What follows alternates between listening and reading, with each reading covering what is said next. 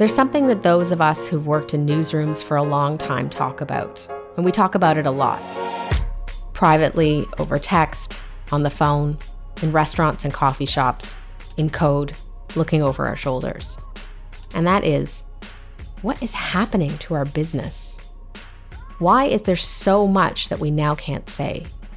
Why are so many things off the table for discussion and debate? How come we rarely speak to conservatives, or centrists, or libertarians, or heterodox leftists, or the working class? Why have we become less adversarial toward government and corporations and more hostile toward ordinary people with ideas we don't like? Why do we have an endless appetite for statues coming down and comedians being canceled, but little interest in diving into the housing crisis, the opioid epidemic, the explosion of gun violence? Why does all of this social justice talk feel so elitist? And why are so many people that progressives are supposedly fighting for just not that interested? Why are so many people tuning the media out? All of this is a way of saying that in recent years, and especially during the pandemic, what it's like to work in media has changed dramatically. It's harder and harder to report facts and reflect views that do not align with the progressive political project it's harder to even raise these points in story meetings. This has to do with a lot of things, big picture forces that I will be exploring on this podcast. It also has to do with something called the Overton window. That's basically the window of allowable thought and speech in mainstream society. And I can tell you, it is narrowing. I can also tell you, this is terrible for democracy. We have big issues to confront a pandemic, a climate crisis, an epidemic of deaths of despair, a politically polarized populace, growing wealth inequality. We cannot possibly come together and confront these things and find solutions if we can't report honestly on them, and if a growing portion of the population is simply shut out of the dialogue. We have to widen the Overton window. We have to start listening to those people with whom we do not agree most of all, we have to stop having conversations in private. We have to start having these conversations in public. Lean Out is an appeal for speaking freely. Batya Ungar Sargon is one of the voices out there leading the way. She's a deputy opinion editor at Newsweek. Her section is home to some of the most robust debate in America. Batya is also the author of Bad News How Woke Media is Undermining Democracy. White liberals, many of them quite affluent, have become more extreme in their views on race than Black and Latino Americans.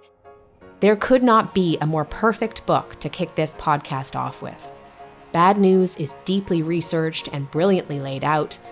Batya argues that the true divide in America is not race, but class that this great awakening we have been witnessing is driven by white, affluent liberals, and that it ultimately serves their economic interests. With that, here's my first episode of Lean Out, featuring the one and only Batya Ungar Sargon. Batya, welcome to Lean Out. Oh man, Tara, I am so, so honored to be here with you and to be here on your inaugural episode of your podcast. Thank you so much for having me. Thank you for doing this. And, you know, I think you are the perfect guest for our first episode of this podcast. As, as you know, I think your book is one that I have been waiting a long time to read, and I'm excited for listeners to hear about it.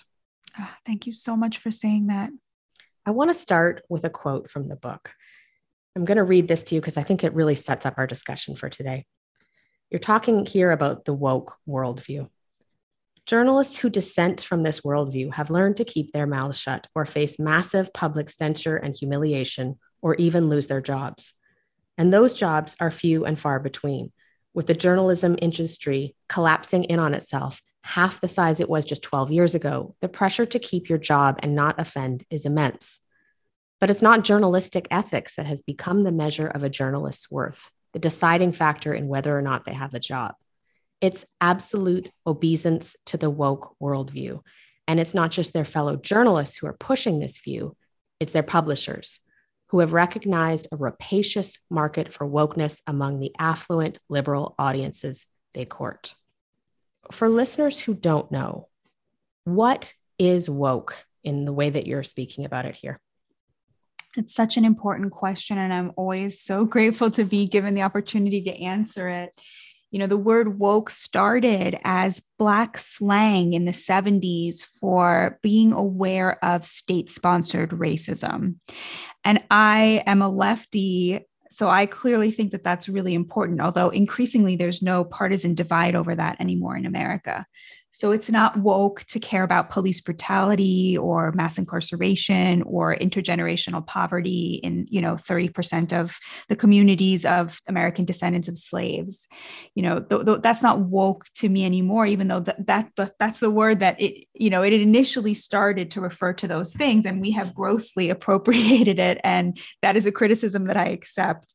Um, when I use woke, what I'm using it to refer to is um, the way sociologists have been using it to talk about a phenomena that started very recently where white liberals, many of them quite affluent, have become more extreme in their views on race than Black and Latino Americans.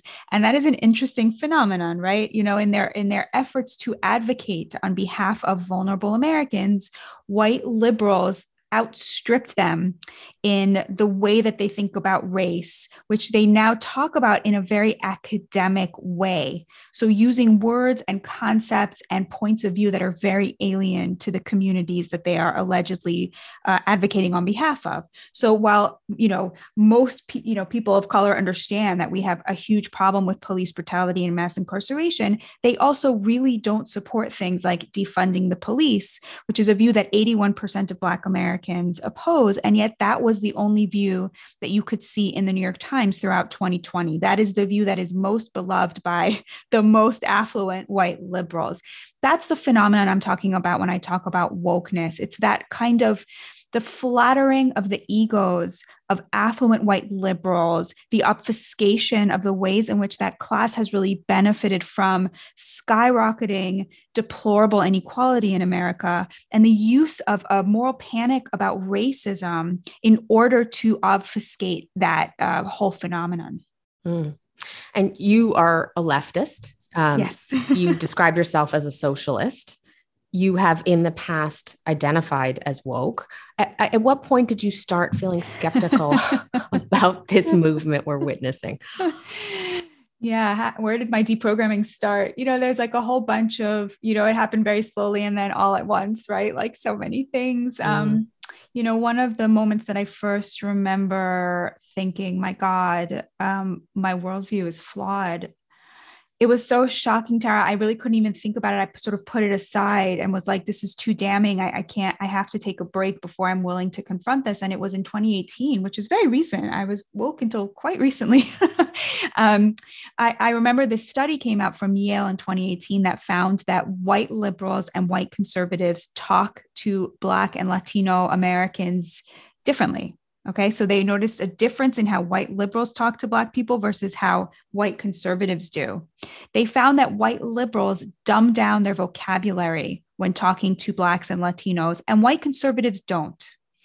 And I remember reading this, instantly recognizing my entire milieu in this description mm. and thinking, you know, this is so racist but it's not just that it's racist, right? You encounter a person of color and immediately assume that they will be embarrassed if you use big vocabulary words. So you compensate for that, right? That's obviously racist, but it's a particular kind of racism. It's a racism that stems from a paternalistic desire to help, right? Mm. That I immediately recognized a deep indictment of my entire worldview in this study. And it was so damning that I put it aside and said, I am not ready to con- confront this. You know, so I remember that experience very clearly. I remember finding out that my rabbi, who I worship, who is the kind of person he walks down the street in the winter, and literally, if he sees a homeless person, he'll take off his clothes and give it to them.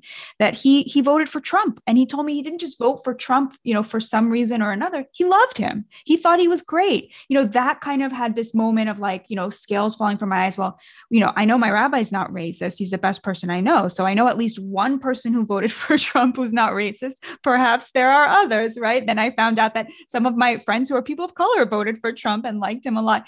You know, so it starts to, you know, it was sort of like slowly chipping away at the the um the kind of underlying grammar of wokeness, if you will, to where I've come to see it as a very disastrous, dehumanizing, um, and, and dangerous worldview that really precludes the aims that I think a lot of leftists, a lot of liberals, a lot of woke people truly support, which is they want to live in a more equitable society. They've just sort of, you know, misdiagnosed the source of our problem, which is a deep class divide, and they have overgeneralized the actual remaining problems of racism, you know, police brutality, mass incarceration, intergenerational poverty, and the educational inequities. They've overgeneralized those specific problems to call America a white supremacy, which it certainly no longer is, and to hide the fact that there is huge consensus in the Republican Party among conservatives about the need to address these issues you you you talk a lot about class which i think is so interesting because it's something we are not hearing about at all.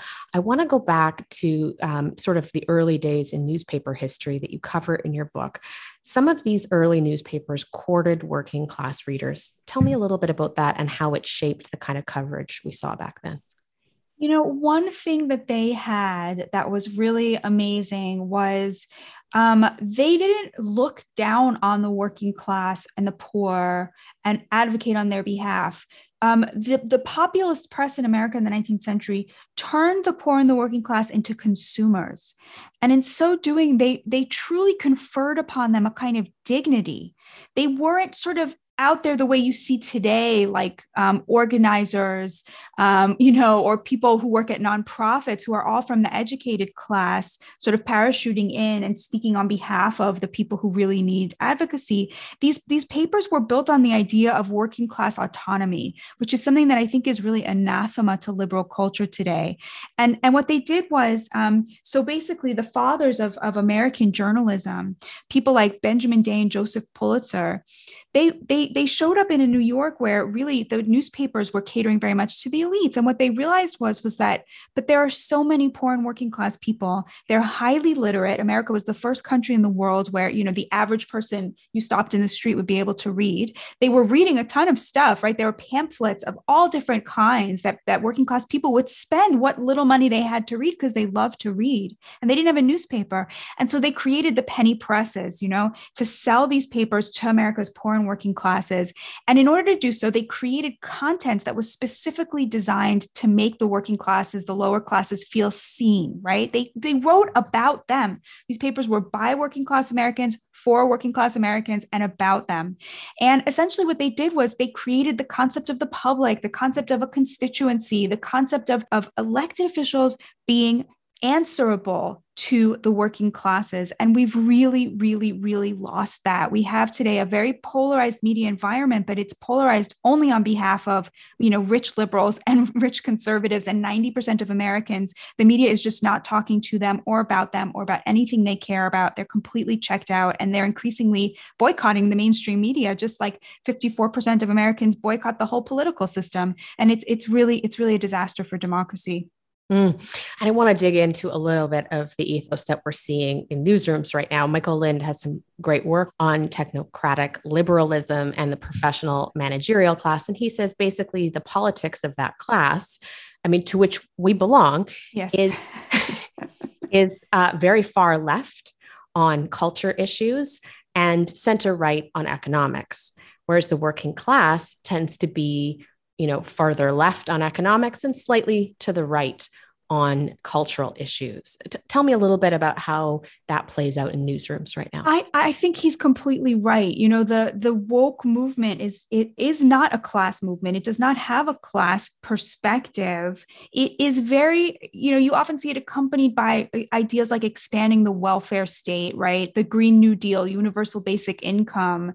But these are not pro working class agenda items. You know, an expanded welfare state is not a pro working class policy. You know, it, working class people don't want to be the the objects of the beneficence of of liberal taxpayers right? They want autonomy. You know they want to feel like they have jobs that give them dignity where you can raise a family with one income. You know like it's it's a very basic idea but neither side is offering them that. The right is offering them this trickle down crap. And then the left feel like big heroes when they point out that that's not true and they say things like tax the rich like you know we'll, we'll pay more taxes. But you know that's also fundamentally at odds with what working class americans Want, which is the dignity of good jobs that pay well, that have benefits, where their their lives are not essentially they have not been created in order to have their bodies broken at backbreaking jobs for minimum wage and no benefits and not be able to raise a family or get married or have any dignity. And I think fundamentally the idea that we should be paying people off to stay home, which is what UBI is, to not mm. work, is a way of excluding them from the public sphere and a way of excluding them from the body politic, from the social contract, right? What makes you part of a society is having a job that gives you dignity, is building up a nation. And we have literally excised the builders right? The people who who who are in charge of building of working with their hands of of getting us our food the truckers of getting everything we consume into our homes and into our hands. We've totally excluded them from from everything. You know there's this because as you say you know the newsrooms are you know exclusively populated really exclusively populated now apart from a few a few examples by highly educated people people with a college degree, they have huge amounts of contempt for people who are not educated in the same way, huge amounts of contempt for people who don't have that college degree, you know, who don't have an elite college degree. And essentially, there is this sense that their meritocratic success should translate into political power. And Michael Lind is brilliant on this as well. You know, they, they really have consolidated power.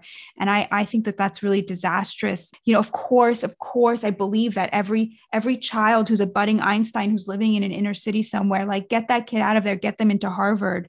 But honestly that really does also beg the question what about everybody else? And i feel that we you know the what passes for you know liberal economic policy is like rescuing all of the brilliant talented people so that they get to have lives like all of the white brilliant talented people who come from upper middle class backgrounds right and it's not a it's not a redistributive model where we're redistributing power so that everybody has a say and everybody is living a dignified life mm.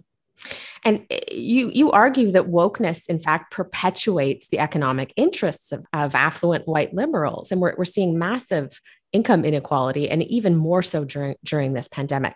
Walk me through a little bit about how you think that happens. Yeah, so it's so interesting, and I think this might be interesting to your listeners because um, it's something I've evolved on. So to me, wokeness proliferates in places where where you have this class divide, where you have a highly educated elite that has seized control of culture, politics, power and and now increasingly economic benefits. Um, and and you need it but you still want to you know you still see yourself as a, as an affluent liberal as better than the others right? Be- much better than the, all the racist republicans even better than you know your neighbors who are also liberals but not as liberal as you right? There's like this whole virtuous um, you know there's a there's like a, an atmosphere that liberals you know exist in where they see themselves as compassionate and virtuous and on the side of the little guy. But if you when you're benefiting from economic inequality in such a deep deep way, it's very hard to then say, well, I am actually playing a role in this. You can't both be the person playing a role, benefiting from inequality and decrying it, right? And I argue that what wokeness did was it gave them an alibi, it provided another scene where they could displace what should be economic guilt onto racial guilt. And of course, you can't do anything about racial guilt except feel it, right? Like there's nothing mm. you can do to change it, right? It's not like political power that you can easily change.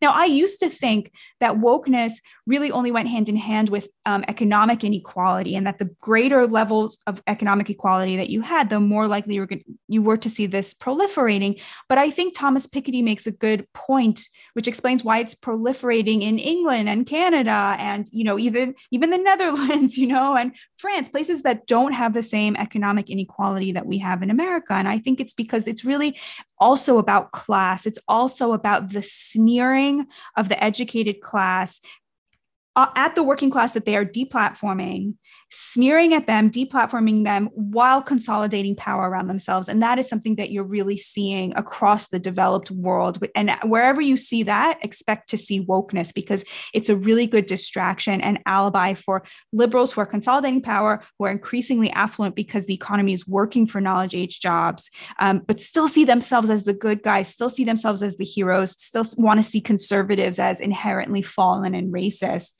They will you you'll start to see wokeness wherever you see that. Mm.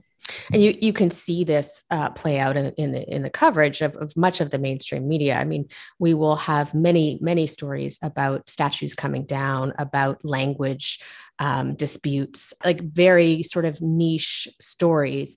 But we will see very little coverage of uh, the opioid crisis, deaths of despair, of uh, economic uh, inequality, and in in that massive gap what what do you see when you look at the landscape right now when you when you look at the trends in coverage?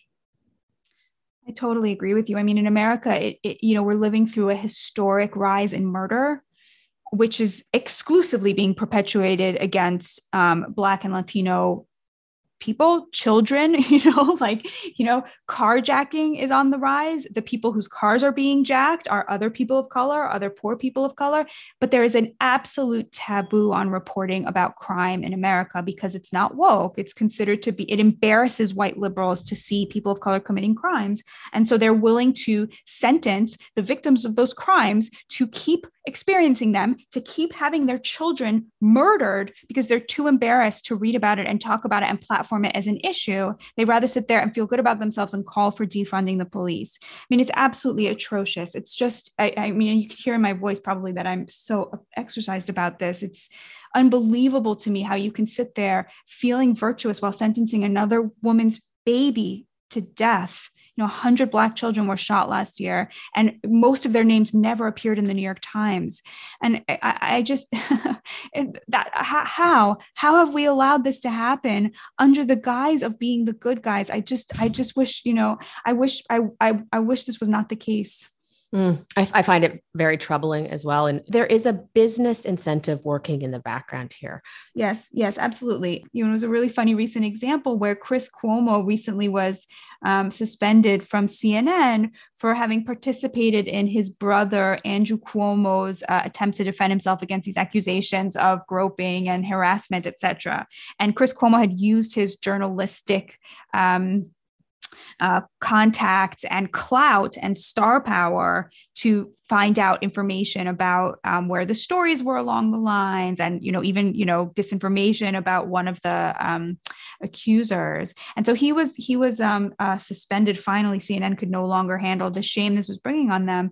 But what's really funny about that story is it was sort of a literalization of a much bigger problem which is that the media is produced by an elite, a journalistic elite, a highly educated and affluent journalistic elite for another highly educated, um, affluent, white liberal knowledge industry, uh, progressive, six percent of the American population, essentially, um, mm. and it and and those people don't want to see um, their favorite politicians torn down. Like they're actually okay with the fact that the media is increasingly fawning about, you know, progressive avatars, right? That's what they want to see. So it's sort of this, um, you know, this tiny elite which is producing news for itself, and the business model is it used to be like the business model was based on a mass circulation, right? Um, so, so you would try to report the news straight, so you would get the most amount of readers. And today, because um, the business model is based on engagement, and the most extreme readers are always the most engaged ones, your, their business model rewards catering to the you know emotional needs, let's say, of the six percent of Americans who are identified as progressive, who are highly affluent and highly educated. You know, and and it used to be like each of the different liberal media outlets would cater to a different part of the nation, right? They would each have their own audience. But now, because of digital media, everyone's going for the same six, seven, eight million affluent, highly educated liberals living on the coasts who don't want to see anything compromising about the squad. They don't want to see anything negative about the people that they're lionizing. So um, it, it does seem to be like this, you know, and that's they make it sound like this is about about race or about politics or about polarization, but it, you can see it's really about class. Mm. And and just lastly, I mean, you're an opinion editor at Newsweek. I think you do a wonderful job there about actually having vigorous public debate on Thank issues. you. How do we move forward here? How do we get more working class perspectives in the debate? How do we get more diversity of thought in the media? Oh man, Tara, that's like the million dollar question. Like uh, the because everyone who's doing the bad thing is making bank. That's the problem. It's like um, they're making a lot of money doing the bad thing. Um, I try really hard to to to platform working class Americans, but I just don't see that happening. Um, more broadly, they won't even get interviewed without being called racist at some point in articles in the New York Times and um, I, I, think that Americans are really too smart for this. And what we're going to see is just more and more of a consumer boycott of the mainstream media, which is what we're seeing. I don't think that's going to change the media because, like I said, what they're all going for is the same teeny tiny little um, elite. But I do think that. I do think that Americans um, are tuning out. They're tuning out of the media and they're tuning out of politics. And I don't know that that's such a bad thing. well, those of us that are out talking to a wide range of people know that there are a huge range of views out there. So I think it's you know only healthy for for those views to start to be aired, and and there's many different ways of doing that, and, and there's independent media coming up, and you know there's there's people within the mainstream media working towards that in small pockets, and and you know I feel hopeful in some ways. Me too. Well, thank you so much for joining me today. I really appreciate you coming on. It's a fabulous book and uh, so much to think about there. Thank you so much for having me. It was really an honor, and I'm so excited to see what you do next.